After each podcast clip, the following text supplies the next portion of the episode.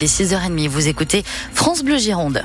Chanel Bernard, c'est compliqué sur euh, la route, ou en tout cas ça va l'être à cause de blocage d'agriculteurs. Exactement, sur la 62, on va y revenir évidemment en détail, mais on vous rappelle donc dans le sens Bordeaux-Toulouse, la sortie par l'échangeur autoroutier à Gimbrax est obligatoire et dans le sens Toulouse-Bordeaux, l'autoroute A62 est fermée entre la sortie 9 et la sortie 7 incluse. Voilà pour euh, l'info principale ce matin, sinon ça roule plutôt bien pour l'instant à 6h30. En revanche, soyez prudents, il y a des bandes brouillards assez nombreux dans le département ce matin au réveil, notamment pour euh, la météo Laetitia Eveline. Oui, qui réduit euh, la visibilité. Ils vont peu à peu euh, s'estomper, laisser place à de belles éclaircies.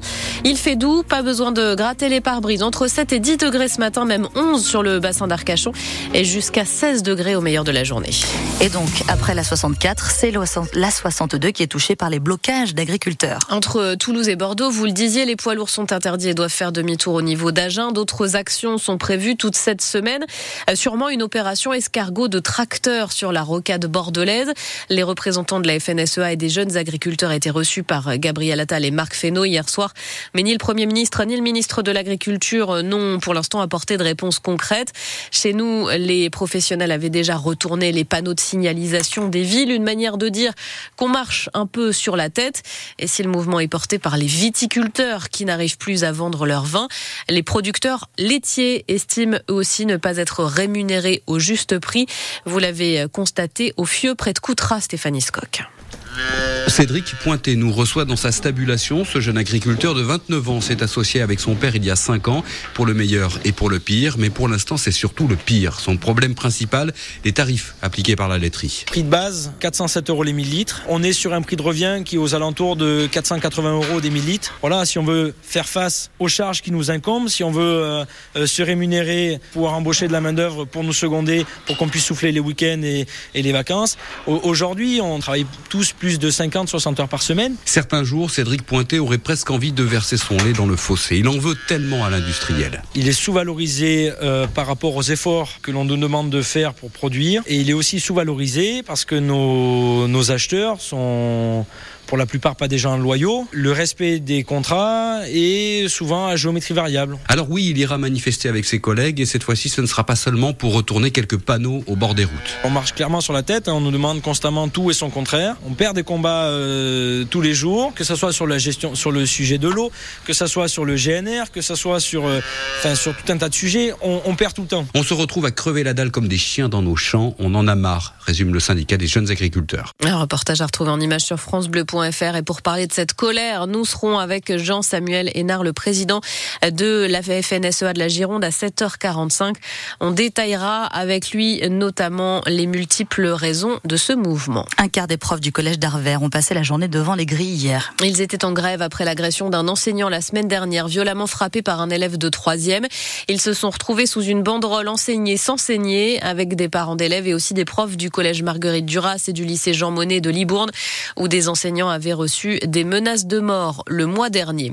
Un an de prison ferme pour avoir transporté des dizaines de kilos de drogue, peine prononcée hier après-midi par le tribunal correctionnel de Libourne contre un Albanais de 59 ans qui avait été arrêté le mois dernier au péage de Virsac sur la 10.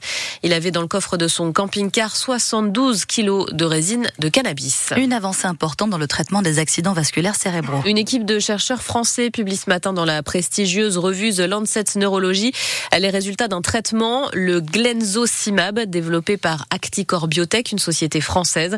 Les AVC touchent près de 130 000 personnes chaque année en France. La consommation de vin diminue, mais la consommation d'alcool diminue. Mais les moments excessifs augmentent, notamment chez les femmes.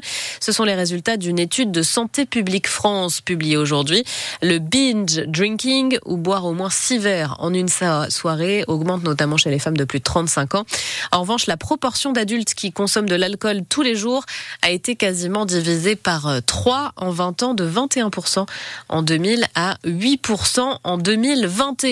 C'est porté notamment par la diminution de la consommation de vin au quotidien. Le vin qui est réservé de plus en plus à un moment de partage et qui attire aussi beaucoup les touristes.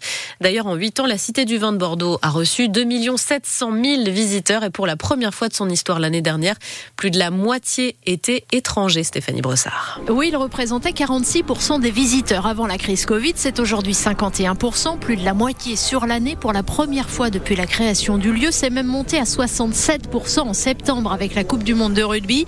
Et 2024 semble prendre le même chemin. Liam a entamé un tour d'Europe. Il est australien. On adore le vin. On veut en apprendre plus sur le vin. Et c'est le meilleur endroit pour le faire. On a fait Saint-Émilion hier. Et malheureusement, on repart demain. Alors les Australiens comme Liam restent rares. Les Espagnols, Britanniques et Américains, à l'inverse, sont les trois nationalités les plus représentées que la Cité du Vin veut continuer à attirer, comme les habitants de la métropole de Bordeaux, qui ne sont que 11% des visiteurs. Autre axe de développement, ceux qui vivent à moins de deux heures et qui peuvent venir facilement sur la journée, à l'image du Toulousain Emeric. S'est dit qu'on voulait visiter Bordeaux et après on a regardé les activités à faire et on a vu la Cité du Vin.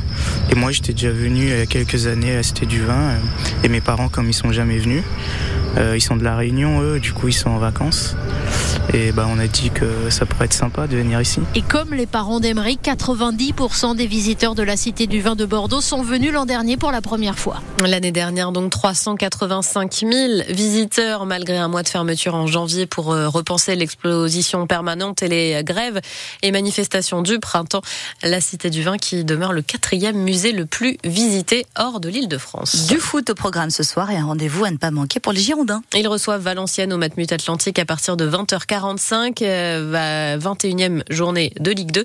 La victoire est obligatoire effectivement face à Lanterne Rouge du championnat. Les Marinés Blancs occupent seulement la 15e place du classement avec trois petits points d'avance sur la zone de relégation.